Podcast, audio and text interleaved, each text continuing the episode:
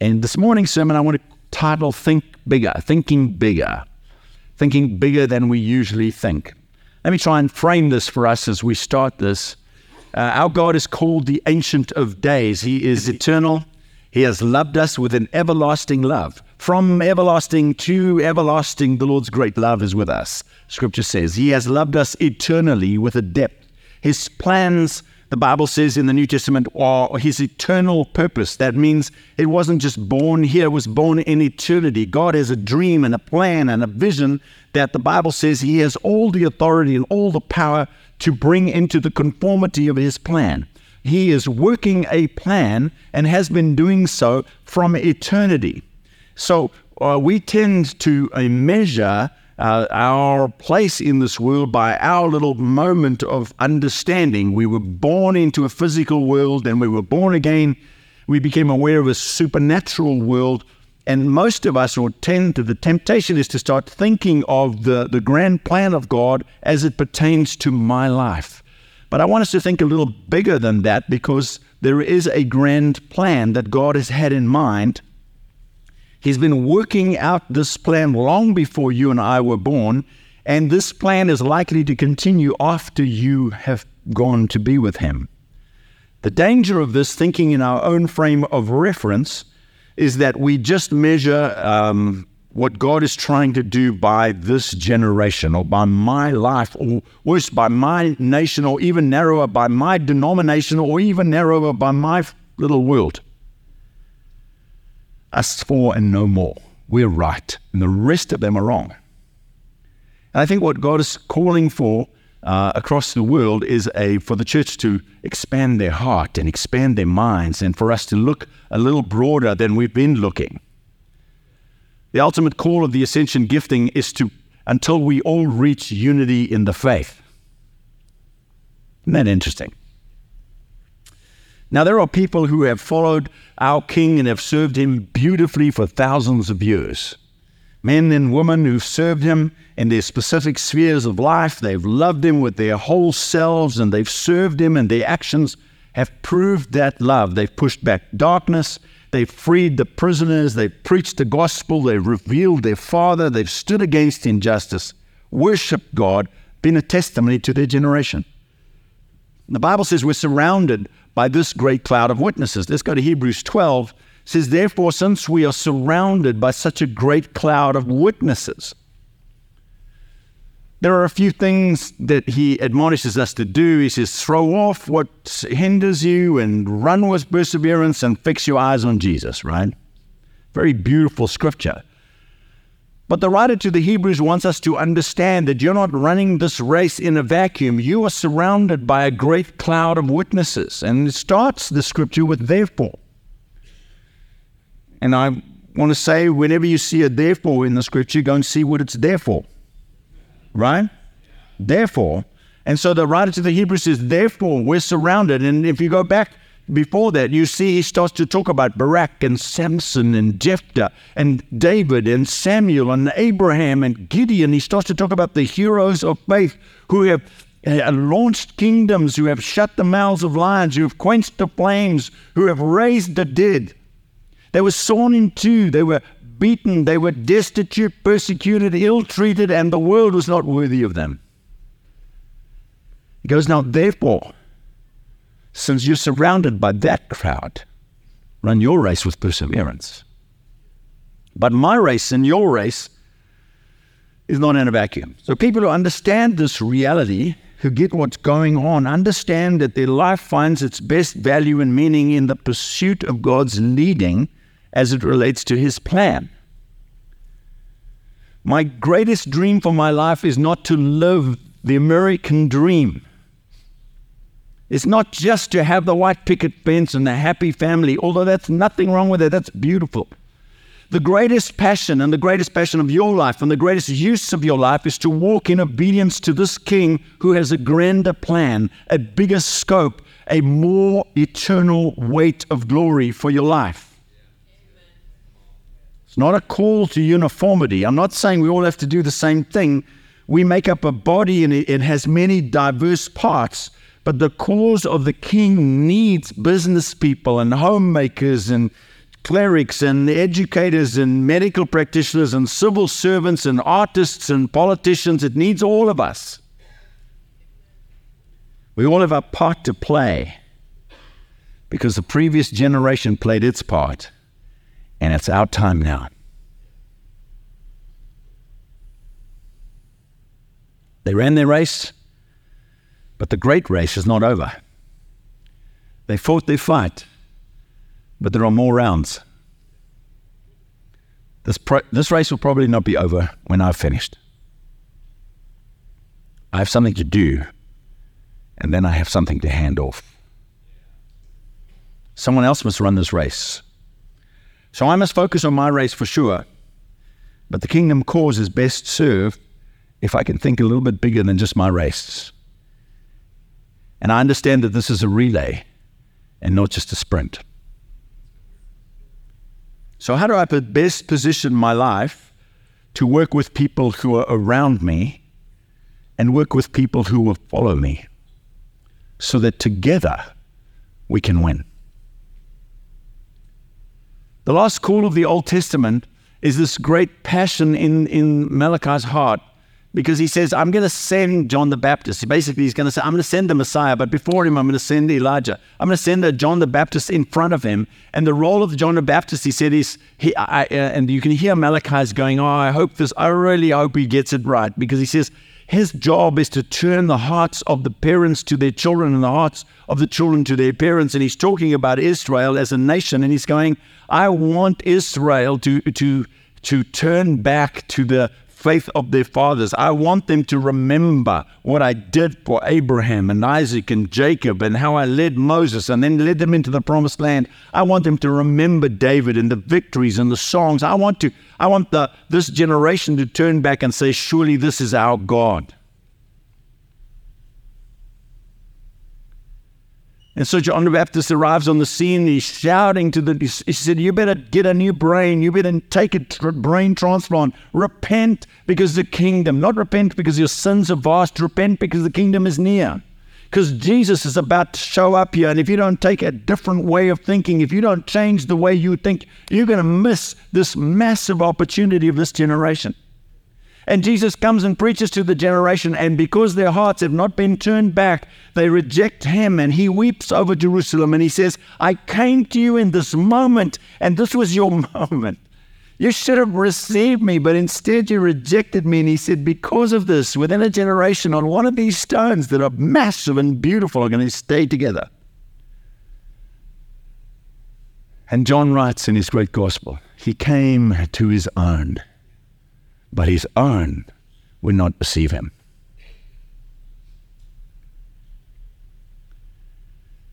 There's a call that still remains in the spirit. Could we turn the hearts of the fathers, the parents to their children? Could we turn the hearts of the children to their parents? Because there is something of a supernatural something that the Lord wants to hand off to another generation. He wants uh, young people to learn from us, to take everything that we've had and to move forward from that place. He doesn't want one generation to live and die, and then a next generation to live and die, and this generation, because they learned nothing from this generation, have to go back to the starting point and fight again for all the same ground that this generation previously had already won. Yeah. My presupposition is that we're going to portray all of us a great story of God's love and redemption throughout thousands of years of history, portrayed by a cast of billions of actors.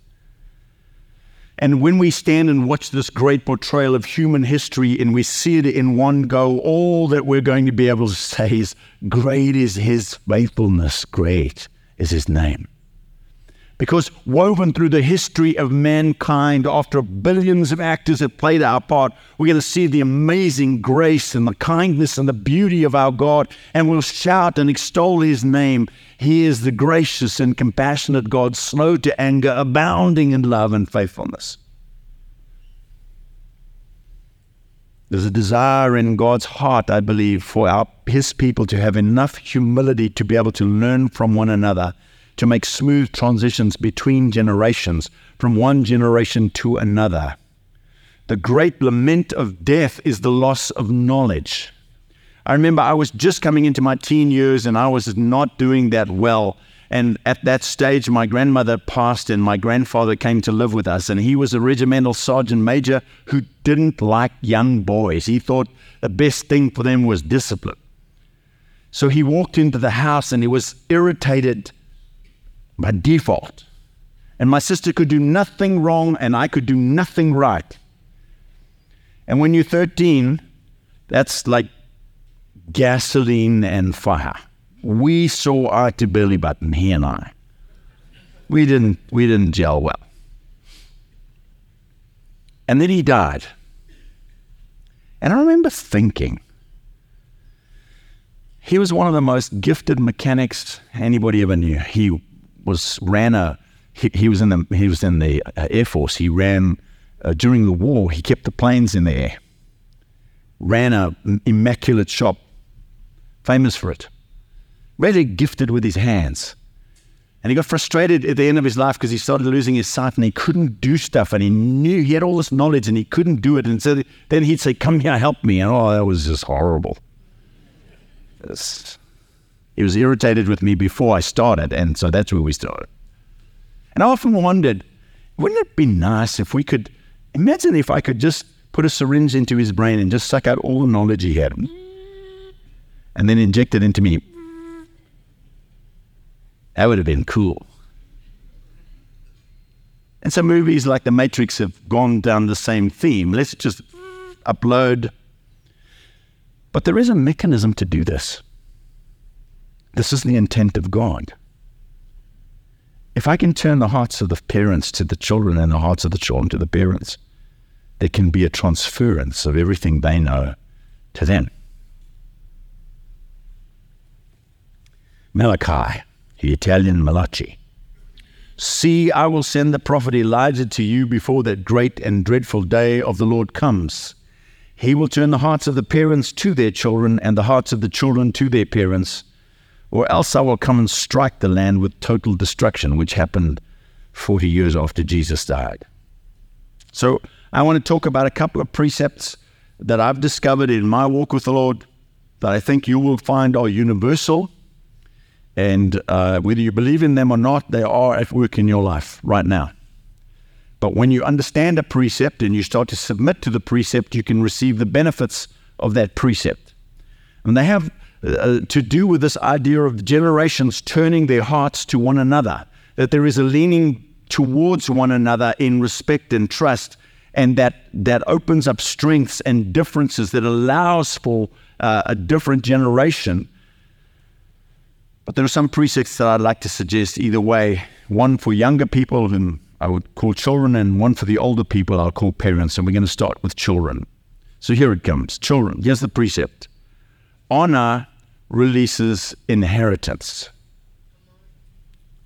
Honor releases inheritance. Said another way, we will have an inheritance from whatever we consistently honor. You'll have no inheritance from what you consistently dishonor. You will have an inheritance from what you consistently honor. Jesus said, uh, the scripture says, honor what is honorable, right? And Jesus said, the, the, the Pharisees sit in Moses' seat, so you must honor them, but don't do what they do. Don't emulate them, but honor them. There is a place of honor when we honor what is right, when we honor what is honorable, that we start to receive that from us. So Jesus said the principle holds true. If you honor a prophet because they're a prophet, you'll receive the prophet's reward. If you honor a righteous man because he is a righteous man, you'll receive the righteous man's reward.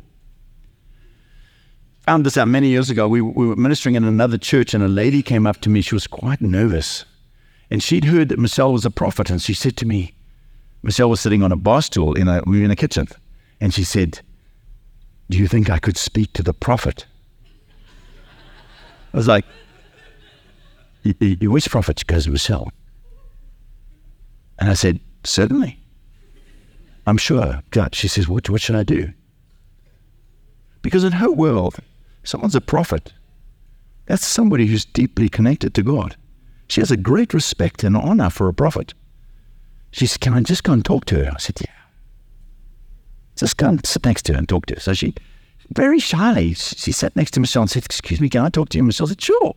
And she said, Would you pray for me? And she, she said, I have an autoimmune disease. And Michelle said, I'd love to. Michelle laid hands on her and just prayed a simple prayer. That woman got healed. Because, because she said in her heart, that woman is a prophet.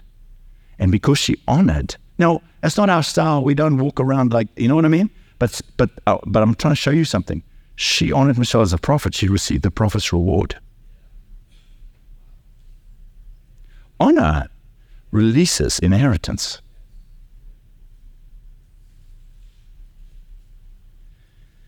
This presumes that children uh, have their hearts set towards honoring their parents and elders.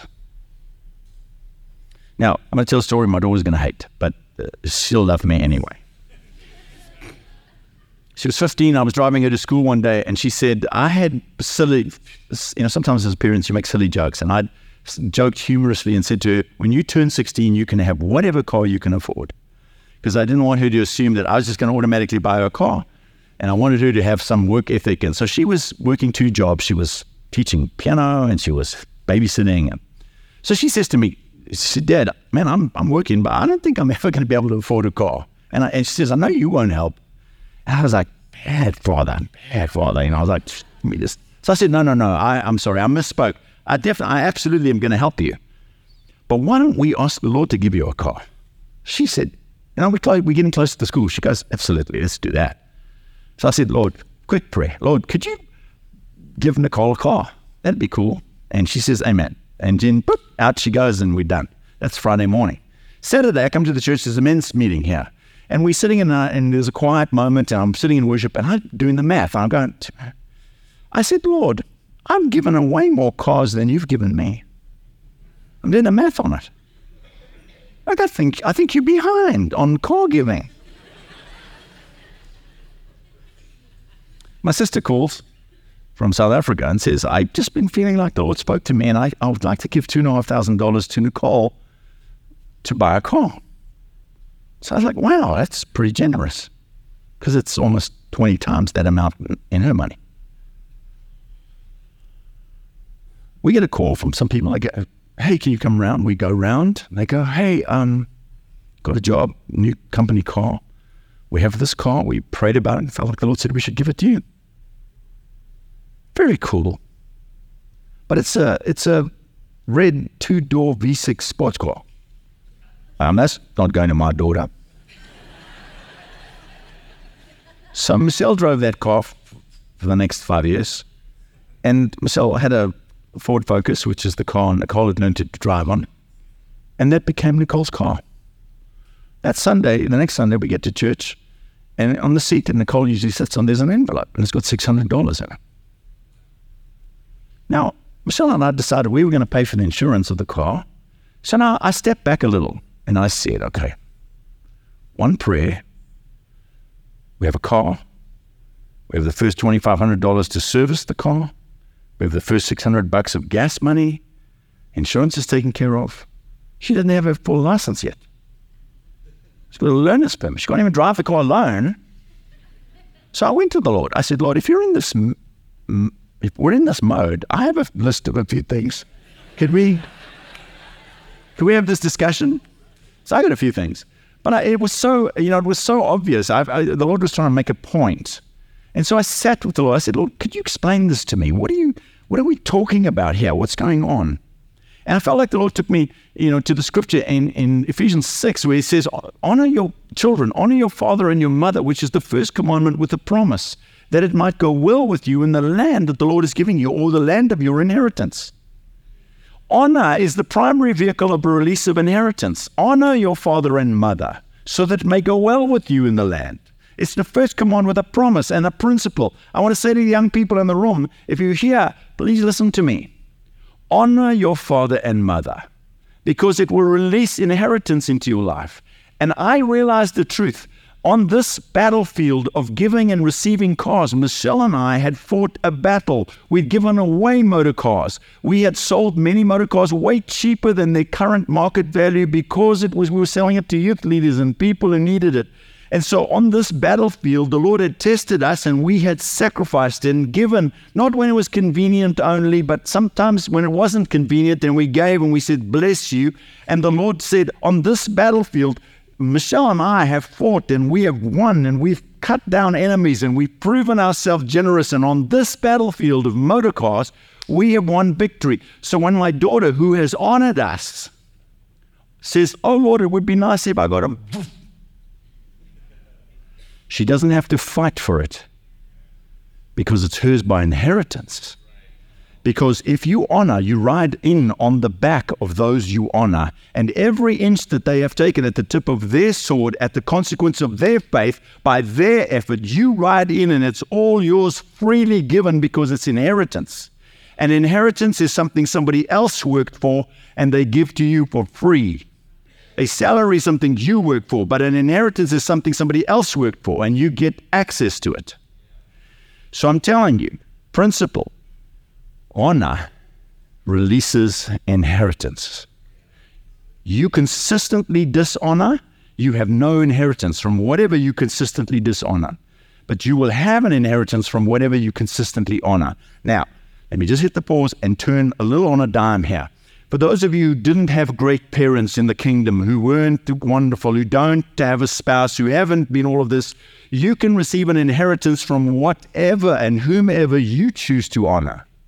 You don't even have to know them.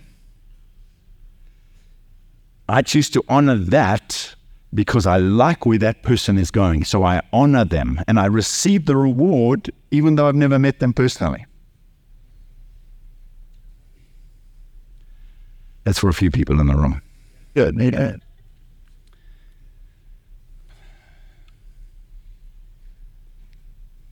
If I, I don't know how it happened, I don't know when it happened, but at some stage in her early teen years, my daughter chose to honor her mother and her father. And that's not because we were always perfectly honorable. It's because she made a choice internally. I'm going to honor them. And in the areas where we have fought and won victories, she gets it for free. Many other areas I could talk about. In, in the areas of our strength where we fought bloody battles and won, she walked in and just said, Oh, it would be so. Boom, the Lord gave it to her. It's her inheritance. It was our fight. Alan. I think what happens in generations is that there's such a habit of dishonor that this generation fights forward, and the moment this child consistently dishonors their parents, they step off being able to ride on their victory, and now they on their own two feet, and now every step that they're going to advance is at the tip of their own sword. And you didn't just get this piece for free. Now you have to fight your way forward, just like we had to. Yeah, yeah, We've got to tell the stories to the next generation. We've got to tell our kids. Let me tell you what the Lord did. Let me tell you who the Lord is. Let me show you what He's done in our life.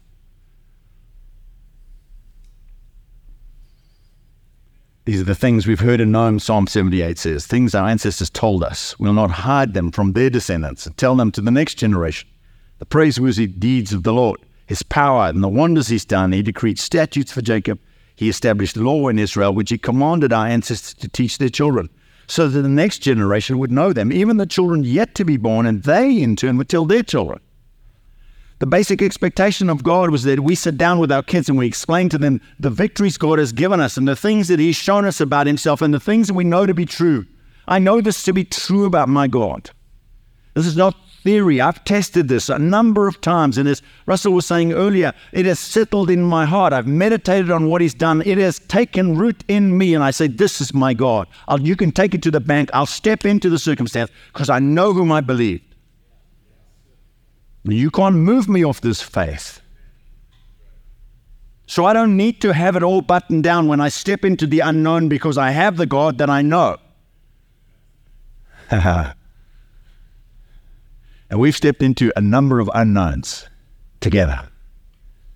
And he's always been faithful. Trying to make me nervous. Make sense? 1 Peter. Listen to this, young people and, and old people alike. In the same way, you who are younger, submit yourself to your elders. And all of you, clothe yourself with humility towards one another, because God opposes the proud, but shows favor to the humble. Humble yourselves, therefore.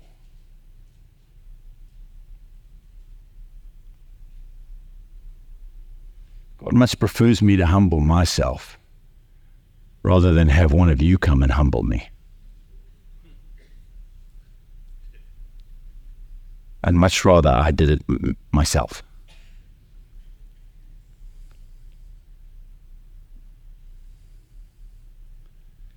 Parents, let's talk to parents for a bit. Do you get the principle? Whether you believe it or not, I believe it's going to work in your life. I believe it's a precept. And uh, you can choose to work with it. You know, when I when I learned that, when I first understood that honor is the vehicle of inheritance, I suddenly stopped speaking poorly about some of the people I was freely speaking poorly about. And I stopped and I looked around.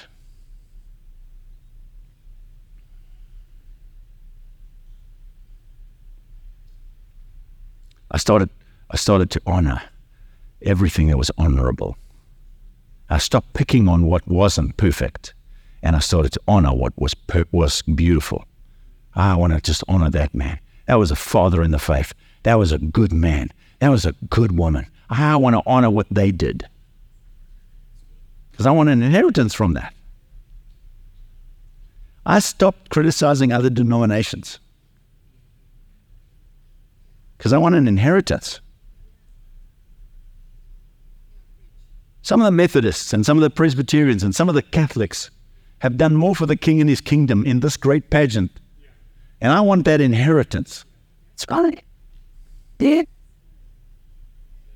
Amen? You guys look a little nervous about that.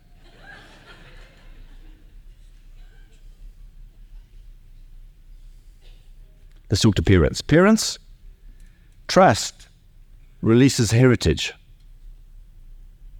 Let me say it another way. You will have an in- a heritage from whatever you consistently believe in.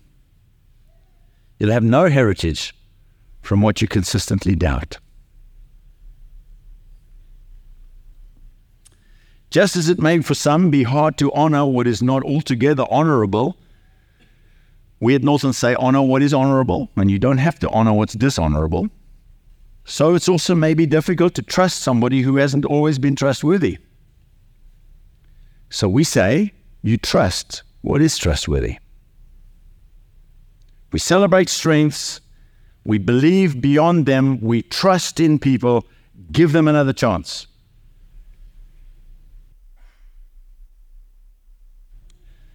Has anyone ever taught your teenager how to drive? There's a lesson in trust right there. As you get in the car and you go, okay, let's go forward. Whoa, slower.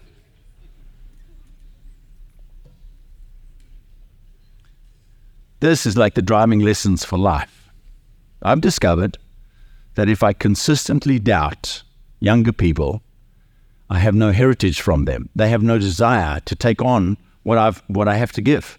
But if I consistently believe in them, they go, "Yeah, thank you. You think I could do that?" I go, "Yeah, you could." Well, I'd like to do that. You have no heritage from what you consistently doubt, but you will have a heritage from what you consistently believe in. If you consistently give them encouragement and speak life and give them opportunities, you'll find that they, they take on what God's given you to do.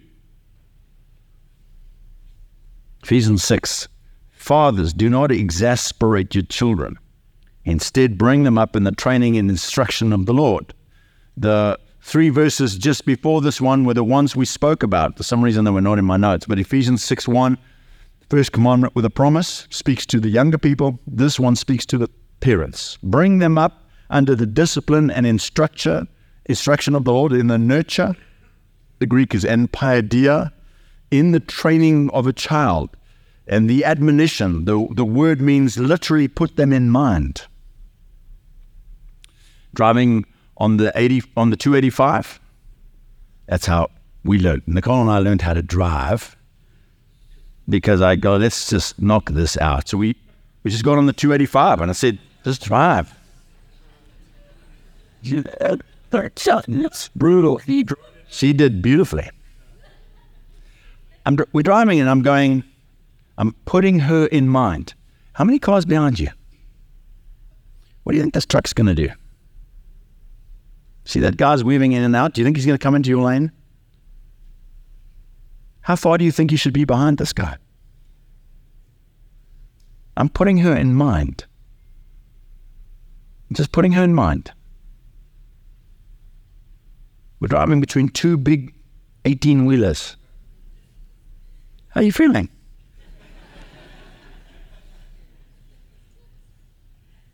You liking this lane? It's not that the scripture says you shouldn't correct. It just says don't exasperate them. And the best way to exasperate somebody who's younger than you is to treat them younger than they actually are. When you have a 17 year old, don't treat them like a 12 year old.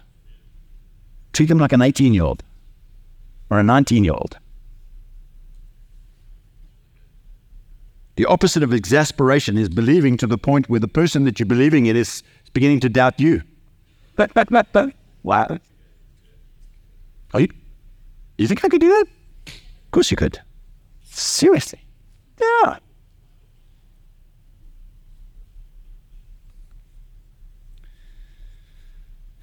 Contending for the Faith publication says about that scripture we just read it doesn't mean that parents cannot consistently correct a child, but that parents are not to create a situation where the child feels hopeless and despairs of ever doing anything right. This is a problem where the source of the conflict is the heart of the parent rather than the behavior of the child. I, it went really quiet in here. Parents cannot justify unloving behavior and chronic criticism under the cloak of helping your child. Parents do not exasperate your children.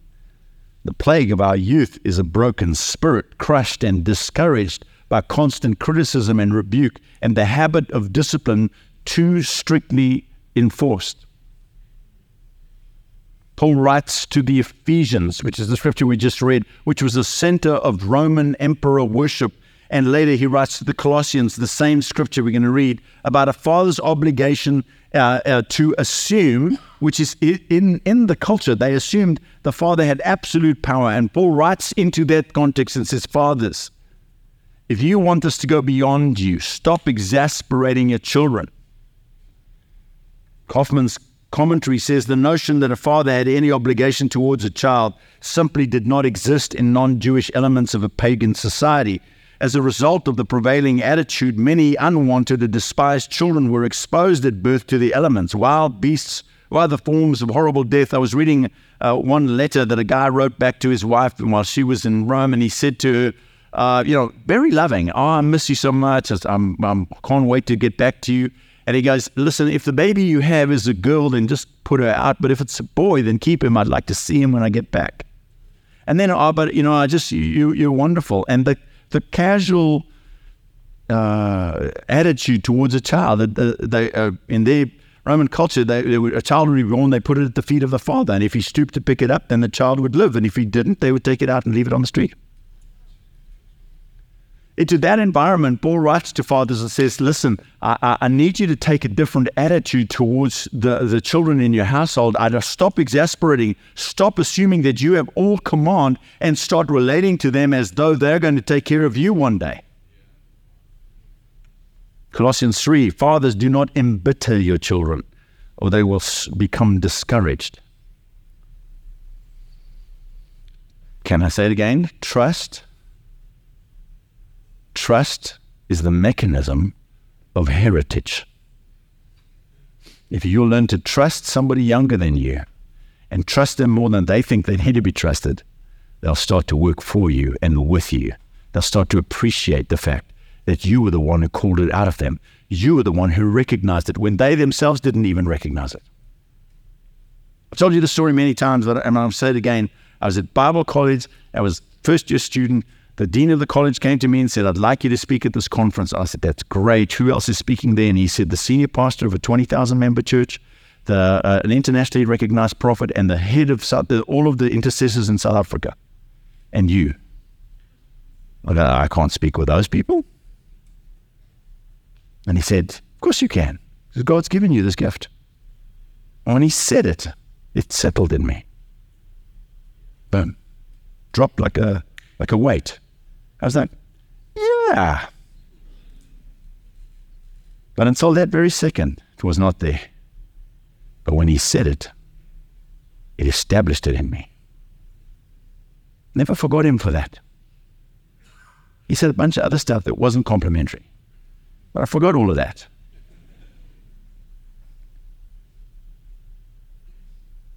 There are some young people around you that have hopes and dreams. And I want to tell you if you would just see them and say it out loud, you'd be astounded at what the Lord could do through you. Lastly, I'm close. William Barclay said a Roman father had absolute power over his family. He could sell them as slaves, work them in the fields, even in chains. He could take the law into his own hands because he was the law. He could punish them as he liked. He could even inflict the death penalty on his child. Let me just say this. Ask the question Would you be willing to have your heart turned? Younger people, would you be willing to have the Lord help you turn your hearts back to your, your parents and to older people? And to, and, to, and start looking upon them as people who have value and people who have impact and people who have something to say. One of the great tragedies that I think is going on right now in this generation is this generation of finding that they'd rather ask unknown strangers on the internet for advice than they will, will ask their parents. Hey, what do you think about this? 20, 20 unknown strangers will comment on them. They'll choose the one that suits them best and go ahead and do that before they even ask their parents. Young people, would you be willing for the Lord to turn your heart and turn back to your parents because I'm telling you, in that there is safety and in that there is massive inheritance. And I want to say to the older people, would you be willing to have the Lord turn your heart towards younger people and start to give away what you have? I have discovered this truth. Everything that you give away to a younger person not only blesses them, but you never lose it. It stays with you. But now there's two of us. You cannot give it away fast enough. Whatever you give away to somebody that you're believing in, it will manifest, it doubles, but it doesn't leave you. What a blessing this is. Now, this is my dream. Imagine this. In my life, and Michelle and I have been able to make some inroads into darkness in some specific areas, but we, we haven't even begun to scratch the surface because we're supposed to do this in a team of all of you. And in the areas of your strength and in your perseverance, you may have, have broken through in areas we've, we've never yet learned. And so we need to reach across the aisle and say, Thank you for your strength. And could I just piggyback off what you're doing? Can I learn to honor you and then receive the same reward that you're getting? Can I get the inheritance of your hard work? And, and I think that there's something, that's what I'm saying. The, the call is to think a little bigger and just my little ministry in my life. I have to start looking at other people and just honoring them and say, Thank you for what you've done. But then as, a, as an older generation, we actually have to start saying to the younger generation, We trust you. We actually trust you. The average age of pastors in this, these United States is 53. The average age of megachurch pastors is 68. That's too old. And one of the problems that, that people are discovering in the church right now, in this United States, in these United States, is that they're not young pastors coming through. Not enough. It's a symptom. You're willing to let the Lord turn your heart and start giving away, and and not just not just ruling, giving real authority, giving real space, giving real recognition to younger people. Because man, they'll amaze you. I'm going to close in a prayer. But I wonder if you would just turn your heart with me to the Lord and say, Lord, you can, you can do it in me.